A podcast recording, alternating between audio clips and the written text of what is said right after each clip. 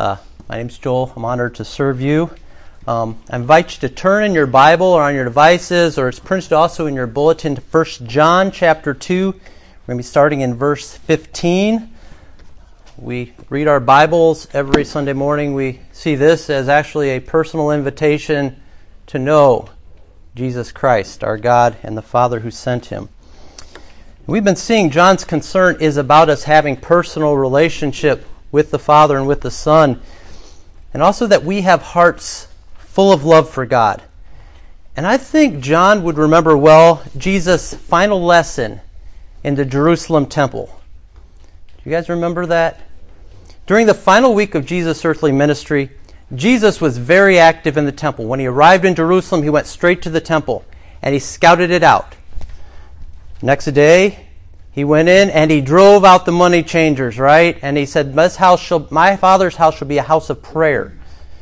Then he has face off after face off with these religious leaders over taxes, over his identity. He also gave lessons to the people, teaching them. It was really a blur if you're John or one of the disciples following Jesus. Do you remember his final lesson to his disciples in the temple? This is God's final lesson before the glory departs the temple forever. It happened in the women's court. In this court, there were 13 treasury chests. There were these boxes, and they had this funnel, this, this bronze funnel that went down into it, and folks would throw their coins into the bronze funnel, which guided them into the cavity below. Before Jesus leaves the temple for the first time, Jesus sits down and he watches people giving. Mark 12:41 says many rich people were putting in large sums. And remember, it's Passover week, so this is it's packed. There are thousands of people. Can you imagine? They're all in line, dumping wads, gobs of money into these funnels. It probably sounded like machine gun fire. Jesus watching them one after another, and he just sitting and watching. Watching. And then all of a sudden there's a little pause, and you hear this plink, plink. And Jesus jumps up and says, There it is. That's what I'm talking about, guys. Jesus says in Mark 12 43, Truly I say to you, this poor widow has just put in more than all those who are contributing to the offering box. For they all contributed out of their abundance, but she, out of her poverty, has put in everything she had, all she had to live on. Do you think that John and the disciples were surprised to hear that Miss Plink Plink was the number one temple benefactor? And you know, two copper coins are not going to go very far towards the maintenance of this gigantic temple structure. Why did Jesus highlight this poor widow who has just invested all that she has? Jesus wants them and he wants us to take our eyes off worldly wealth and earthly glory and see what truly delights our Father. The greatness of a heart that loves our Father with everything. A widow who could let go of the few material goods that she had at the end of her life because she believed that God had something far greater in store for those who love Him. Friends, you can know that you know and love God when you begin more and more to hold fast to that eternal fellowship that God offers us in Jesus Christ. Then you hold on to this dying world. Let's pray that we might take that in. Lord, our time is short, our need is great. Will you do something monumental in these moments we have? Speak, Lord, for your servants are listening. We pray this in Jesus' name. Amen. Now hear the word of our God from 1 John chapter 2, starting in verse 15. Do not love the world or the things in the world. If anyone loves the world, the love of the Father is not in him. For all that is in the world, the desires of the flesh and the desires of the eyes and the pride of life, is not from the Father, but is from the world. And the world is passing away along with its desires, but whoever does the will of God abides forever. Children, it is the last hour. And as you have heard that Antichrist is coming, so now many Antichrists have come. Therefore, we know that it is the last hour. They went out from us, but they were not of us. For if they had been of us, they would have continued with us. But they went out, that it might become plain that they all were not of us. But you have been anointed by the Holy One, and you have all knowledge. I write to you, not because you do not know the truth, but because you know it, and because no lie is of the truth. Who is the liar but he who denies that Jesus is the Christ? This is the Antichrist, he who denies the Father and the Son. No one who denies the Son has the Father. Whoever confesses the Son has the Father also. The grass withers and the flower fades, but the word of our God endures forever. If you read John's Gospel, John actually never names himself, but he calls himself again and again the disciple who Jesus loved. Now, at first blush, that sounds arrogant, doesn't it? I'm the disciple Jesus loved. Why doesn't he identify himself as the one who loved Jesus? Many people, many Christians, how do you know you're a Christian? Because I love Jesus. How come John doesn't do that? Because the good news, my friends, is not that we have loved God, but that he loved us and sent his son to be the propitiation for our sins. That's 1 John 4:10. That's where we actually began chapter 2. Our personal relationship with God begins with God's love reaching out to us where we're at. And John wants for us more than anything to be able to begin to reciprocate that love, to have that kind of fellowship with the Father and the Son, which is why here in chapter 2, John is calling us to examine our relationship. To understand our relationship with God, what is true subjectively in my heart, John actually gives us three objective tests, external tests to monitor what's going on in the inside by looking at what's going on in the outside. Test number one we saw was trust and obey. Knowing God is volitional. Jesus says, If you love me, keep my commandments. It's John 14, 15. Test number two we saw was the love test. Knowing God is emotional, ethical. Evidence of relationship with Jesus means that we care for those whom He loves. There's no solo Christians. There's only Christians who are in the church who are caring for one another and showing that love for one another. Now, after those two tests, John knows that something's happened to about half of us here. We start to examine our lives and we just start to wither, right? The test of obedience, the test of my love for God. There's actually a church in LaPorte I used to serve, and there was this guy who always sat right where Lucinda sat row two, right there. And when I would read the preparation of, for confession, showing our lack of love, our lack of obedience, I would peek out at him because almost always his lip would start to tremble when I started to read this.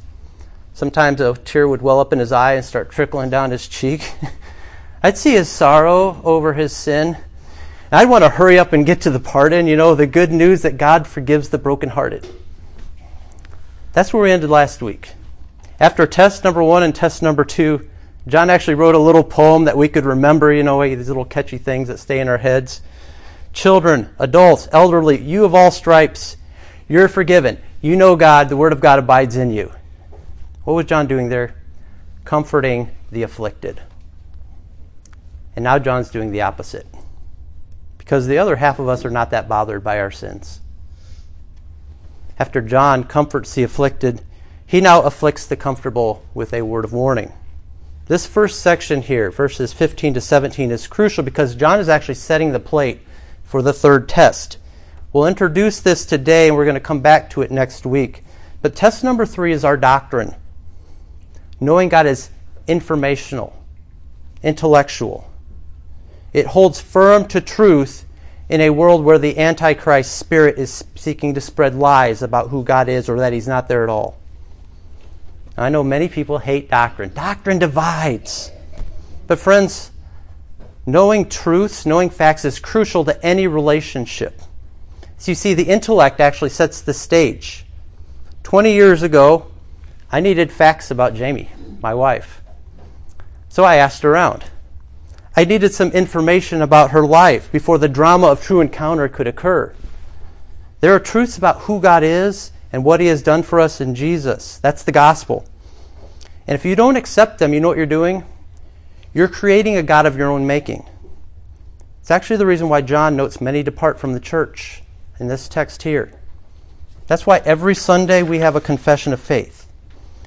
Notice what John's saying here in this text. Verse 20, he says, We have knowledge. Verse 21, we know the truth. Verse 23, we must confess the Son in order to have the Father as well. Verse 23, and it all comes down to this what it means that Jesus is the Christ. Verse 22. God's anointed one. That's what the Christ means, his Messiah. What this means is that the Son of God, by the way, God is spirit, became man, matter, like us, to save us. Jesus Christ is fully God and fully man, one person in two natures. And if you don't believe that, you do not know the Father or the Son. Now, John knows here what she's setting us up for. He knows we lean in one of two directions towards the spiritual or towards the material. This is what all the other religions you can search out there do. It's also what science does, which can be a religion for some people. Only Christianity affirms both. Both matter and material are good and are being redeemed by God and Jesus Christ. Because the Son of God came down, became flesh, and was raised from the dead. And you know where Jesus is now? He's not some ethereal spirit. He's upstairs in heaven in a supernaturalized body. And you too will have a supernaturalized body and be in fellowship with the Father forever if you hold fast to that truth. Now, in this letter, John is primarily concerned with false teachers called the Gnostics. These are folks who reject the incarnation. God would not come down and become flesh, this crude matter. Physical matter, the physical world is bad. God would never stoop so low. Now, we're going to look at that more next week. But John also has to deal with materialists. That's today's text. They'd say, these folks, Jesus was only a man. Yeah, a very good man, maybe even the greatest man ever. But he couldn't die for sins or be raised from the dead because there's no other reality other than this. That's what many believe of Jesus today. And they would say science proves that Jesus couldn't have this. That's actually why our denomination left the mainline Presbyterian Church. Pastors did not have to believe in the virgin birth, in the miracles, in the resurrection. That's why we left the PCUSA. They will say, many of them, Jesus is a good role model. He helps us to find our full potential as humans. But this material world is really all there is, and then you die. So be a good person and enjoy the journey. Live for your own happiness. And to this, John says, Do not love the world or the things in the world. If anyone loves the world, the love of the Father is not in him. And somebody's saying, wait a minute, Pastor Joel. What about our declaration of pardon, John 3:16, written by the same guy, right? For God so loved the world that he gave his only begotten son. God loves the world intensely. I mean, he gave his son, but we're not to love the world? What's going on here? Well, actually, what's going on is we have the same word being used two different ways, and we have this in English all the time. It would make some of our jokes kind of fun. So, children, what did the duck say when the waiter gave him a check? Put it on my bill. I thought that was funny. Let me try again. Why don't pirates know the alphabet? Because they keep getting lost at sea. All right. I know that's not that funny. I'll have a cat joke next time for you, Candy. But that joke, actually, pirates lost at sea, that's not funny unless you know that sea is not just a letter, but it's a place that pirates get lost, right? And we can get lost if we don't understand that John means the same word in two different ways. World means two different things. In John 3:16, John speaks of people on the world. That's the main point of that verse. The Father sent his son so that people, the world, might believe in his Son and have eternal life. That means Christians should love the world because the world is people, when we understand it that way. That's why God wanted us to plant a downtown church and not a church out in the country. Why is that, Joel? Because God loves people. And there are more people in the city than there are out in the country. We love the world like the Father by loving as many people as we can. Here, though, in 1 John, he's speaking of a different world we're not to love, or the love of the Father is not in us. And world here is the world system under Satan's power. the prince of the power of the air who's filling our atmosphere with lies so we can't see clearly. We can call this worldliness, which makes this age and the things of it the matter ultimate. Matter is all that matters, is what this is. So we love the world, people, but we don't love the world with this materialist mindset. And this is crucial. I'm making a deal about this because many Christians here don't love the world and they end up like the pirates out at sea.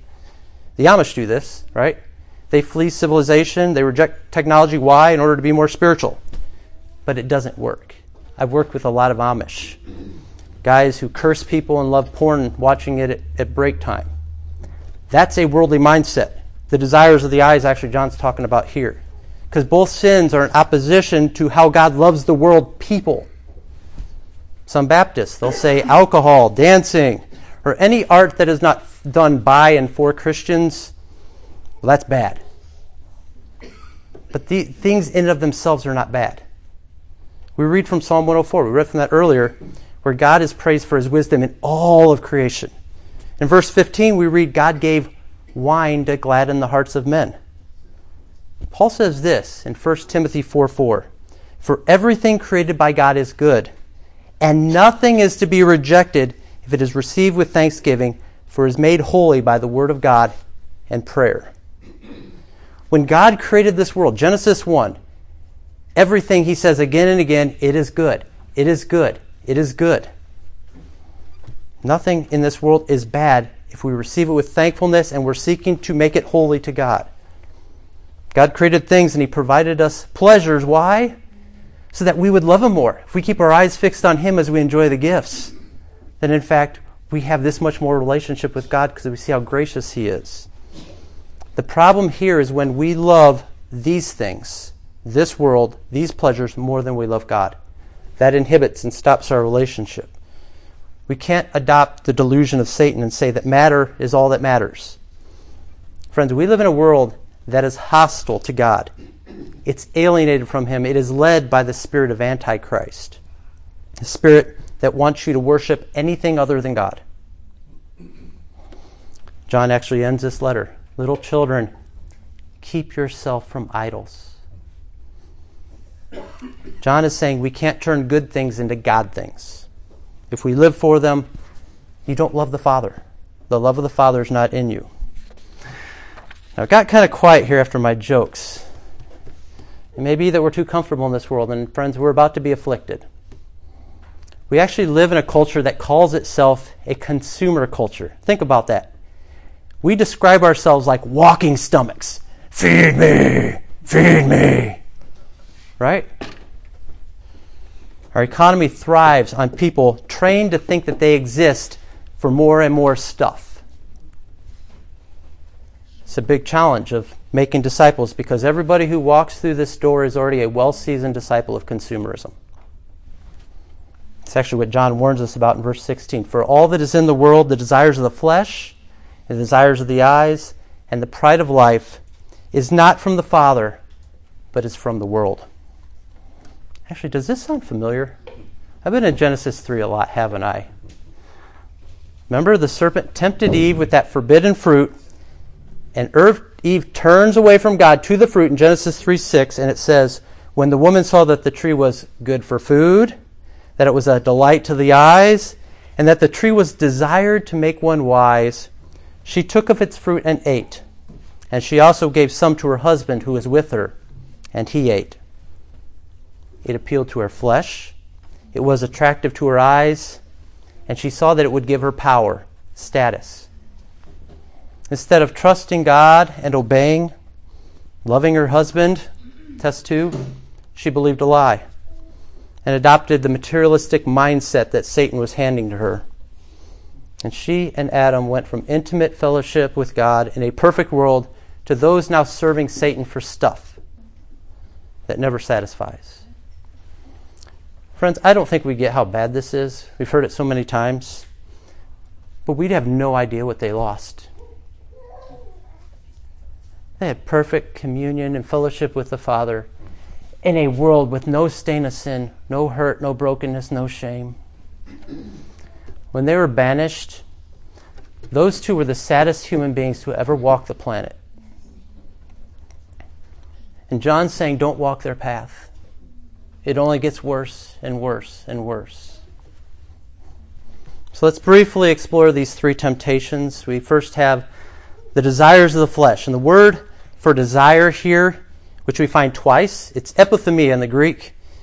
Epi actually means over. It's over desires. It's intense desires. It's beyond desire. It means we desire too much. It's a controlling desire that masters. Think of an epidemic and how it spreads. The intensity at the epicenter of an earthquake. You see, the desire itself is not a problem. You see, God gave us desires. You know what your desires are? They're homing beacons to heaven. Every desire you have is actually pointing to eternity, a completeness of joy in union with God the Father and the Son. C.S. Lewis once wrote If I find in myself a desire which no experience in this world can satisfy, the most probable explanation is that I was made for another world. Our desires signal us that we're made for something more. And I think we get this better if we get older. I think John's getting this. He comes off, he's like this, right? Because he's about 80 or 90 years old at this time. Now, I'm only half of John's age, but I understand that the older you get, the less of an idealist you are about the world and what it can do for you. See Mike laughing back there. Sorry, Mike. You're just filled with less and less optimism about what the things of this world can do for you. You see, the desires are fine, but the over desires of the flesh is a problem. This is a life ruled by the senses. Think about your temptations, the temptations we have to sex, to drink, to food, to fun. These are the desires young folks struggle with more, right? It's the ones they celebrate in their songs. How about everybody's working for the weekend? We work so we can party. That's why you exist. Here's why you exist work, play. Work, actually, it's work, work, work, work, work, play, play. Work, work, work, work, work, play, play. If that describes you, let me just pull a Dr. Phil on you for a minute. How's that working for you? Is it any wonder we have a society that is so busy that we're falling apart with exhaustion? Why do we have so many folks wrapped up in addictions? in workaholism to feed the addictions, this never ending pattern. We don't live to eat, we eat to live. Why do people live for sex? Why do they live for games? You see, worldliness, what it does is it turns God's image bearers into beasts of prey. Read Psalm 73, verse 22. Actually, I used to have a wolf dog a long time ago. Great big dog. And you know what he lived for? To hunt the unfortunate creatures that ventured inside the fence. But he used to do something really disgusting when he found a dead animal. He'd roll around in it every time he found one in order to hide his own scent so that he could prey on others. That's what we're doing when we allow our desires of the flesh to rule us. That is what you're doing. We cannot roll around in a dying world for other those kinds of things and say that we know God. So what's the solution? The eternal perspective which keeps desires in their proper place. Recognizing that sex is for marriage between a man and a woman, and it points us to future union with Jesus Christ, Ephesians 5. It's recognizing that every meal we eat, we're going to have one a little bit, is pointing us to the great supper of the Lamb. It's recognizing that every good gift God gives us is pointing us to something far better. This is a huge help. Because if I'm single and I'm not having sex, I can be all right with that. I'm not missing out on what is ultimate, despite what the world tries to tell me. The best is yet to come. In His love, God has prepared something better for me. All of us are on our way to a wedding if we're a Christian. And I can choose to be better than Eve and simply wait, trust, and obey. Because what no eye has seen, what no ear has heard, and what no human mind has conceived is the things that God has prepared for those who love Him. 1 Corinthians 2. So let's move on to over desires of the eyes. This is you being captured by the outward show, considering everything you see is ultimate and not recognizing the true eternal value in things. This is being enamored by what is flashy, glitzy, glamorous, seductive, what is posh. So, where does your mind go when you hear those descriptions? My mind actually went to my mom when I was a little child, who used to tell me, Joel, turn off the boob tube, which was the television. Turn off the boob tube because I was watching it too much. That's actually taken on a new meaning in our day because I turn on the TV and you know what I see? A whole lot of famous folks who are boobs. Who are the stars today? Who are the heroes being followed by our youths?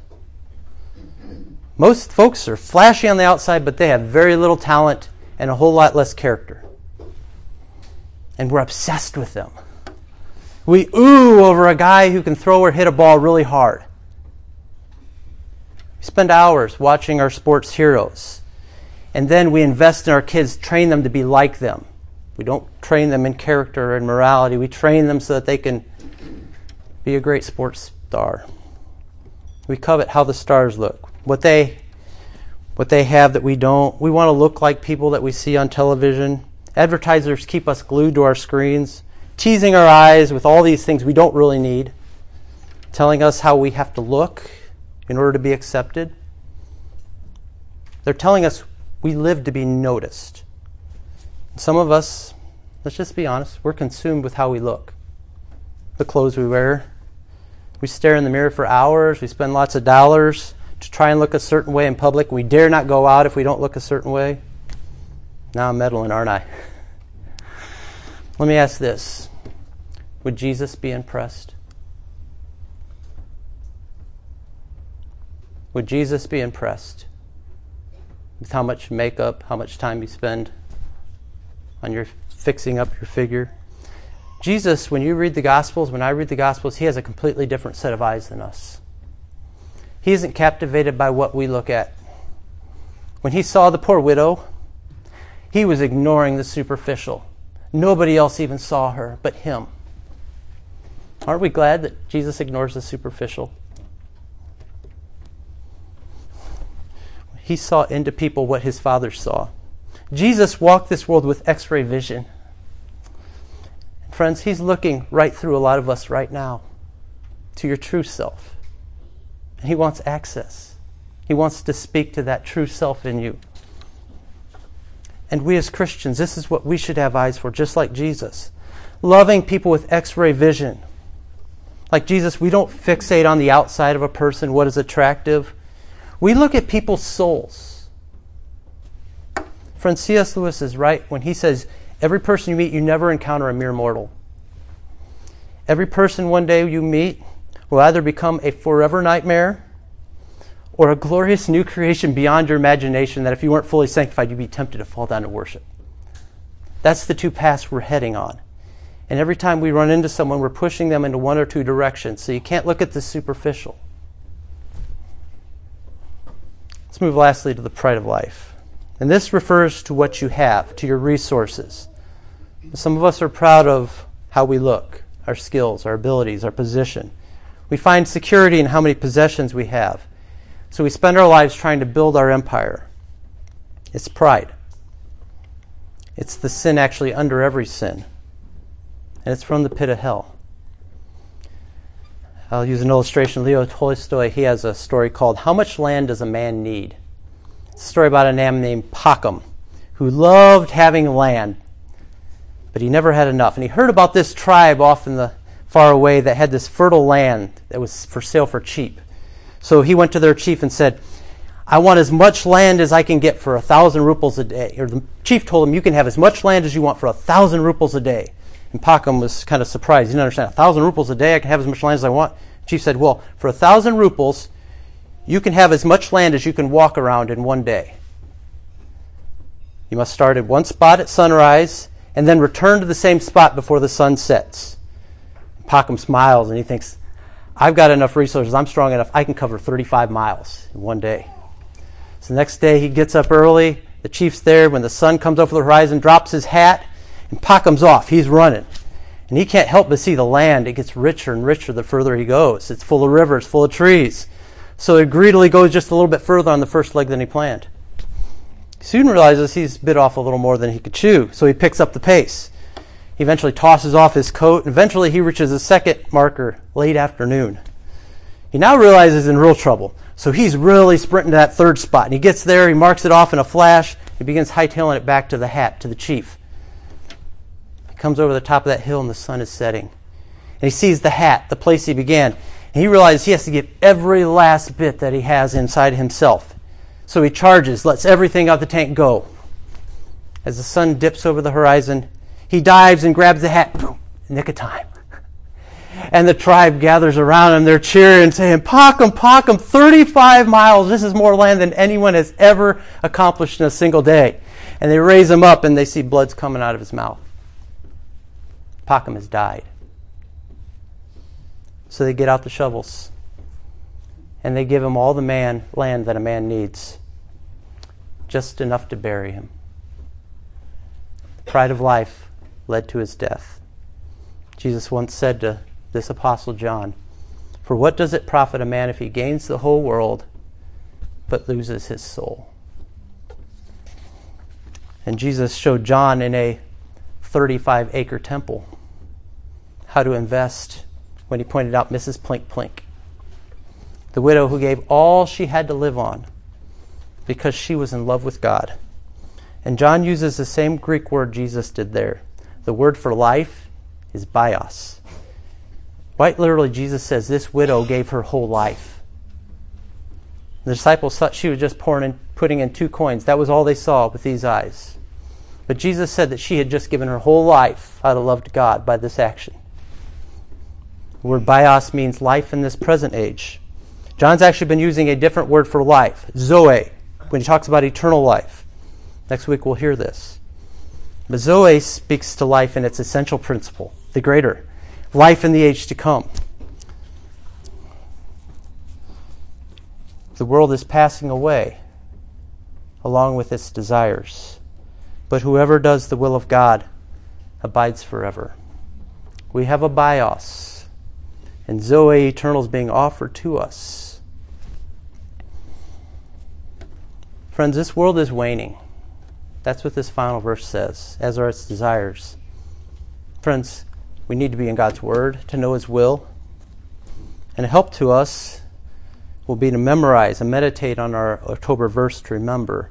It's at the bottom of your bulletin. I really want us to get this verse into our hearts, to know, meditate on it, to memorize it, so that we can take this in, so that we can better know God's will for our lives. Let's all recite together Romans 12 2.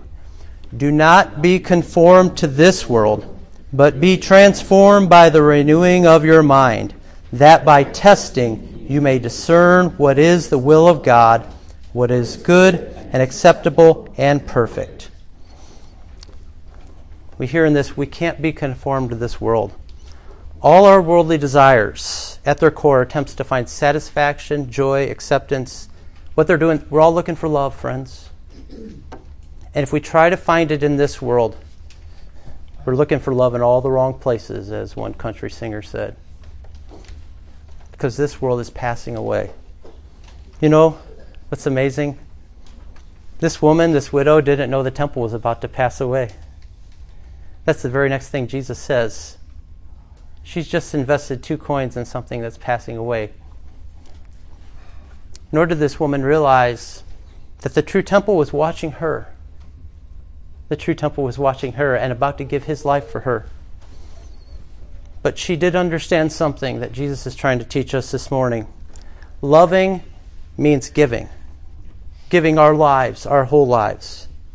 As John was about to discover a few days later when Jesus gave his life on the cross for John, the apostle who is loved by Jesus. It comes down to, friends, rejecting the Antichrist and believing what God says is true in his word the world, just like Satan said in the garden, says, God doesn't love you, so take from this world and try and find it here. The question for you is Are you going to believe that lie? It's going to come at you heavy this week, like it does all week long here in our culture. Or are you going to hold truth fast to what God says? For God so loved the world that he gave his Son. Friends, God did not hold back when he loved us to open the door for fellowship. And we get that, it's easy. It's a delight. It's a joy to give ourselves. In fact, this life will fast pass like that. Remember Jacob? For that wife he wanted? Seven years. He didn't care. He loved her so much. That's what we want. This woman, this widow, came to the temple to give God her all because she believed something was more real than her material possessions.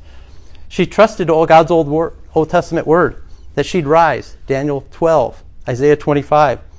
And she knew she wanted to dwell in the house of the Lord forever, Psalm 23. So, friends, the most important question of our lives is whether we know God, whether we know Him intimately, whether we're going to start giving ourselves more and more to Him in the same way He's given Himself to us. This is what love is. We're in here just for a moment. I'm 48. I'm going to be 88 if I reach that date that quick. I know how it's going. It goes faster and faster. What are we going to do with the offer of friendship with our eternal God?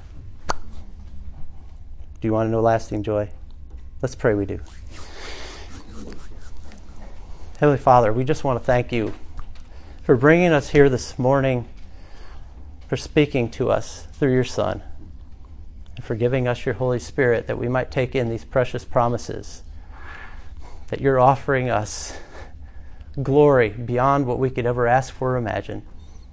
And that is fellowship with you, being in your presence for all of eternity, where we will know joys everlasting, where we will know peace, where we will know what it means to belong, where we will see as we look back how we were able to do mattering things because you gave us the ability to do so. We want to thank you. We want to give you our all. it's just strange because we're, we're kind of like a son asking his father for money, to borrow money so that we can give you a present. We want to give you our lives. You've given us everything. So, Father, will you equip us and help us to turn from the things of this age, the spirit of Antichrist? Help us by the Spirit of Christ to live and walk in a different way so that we might do mattering things and show people our love for you, something like that widow once did long ago. We pray this in Jesus' name.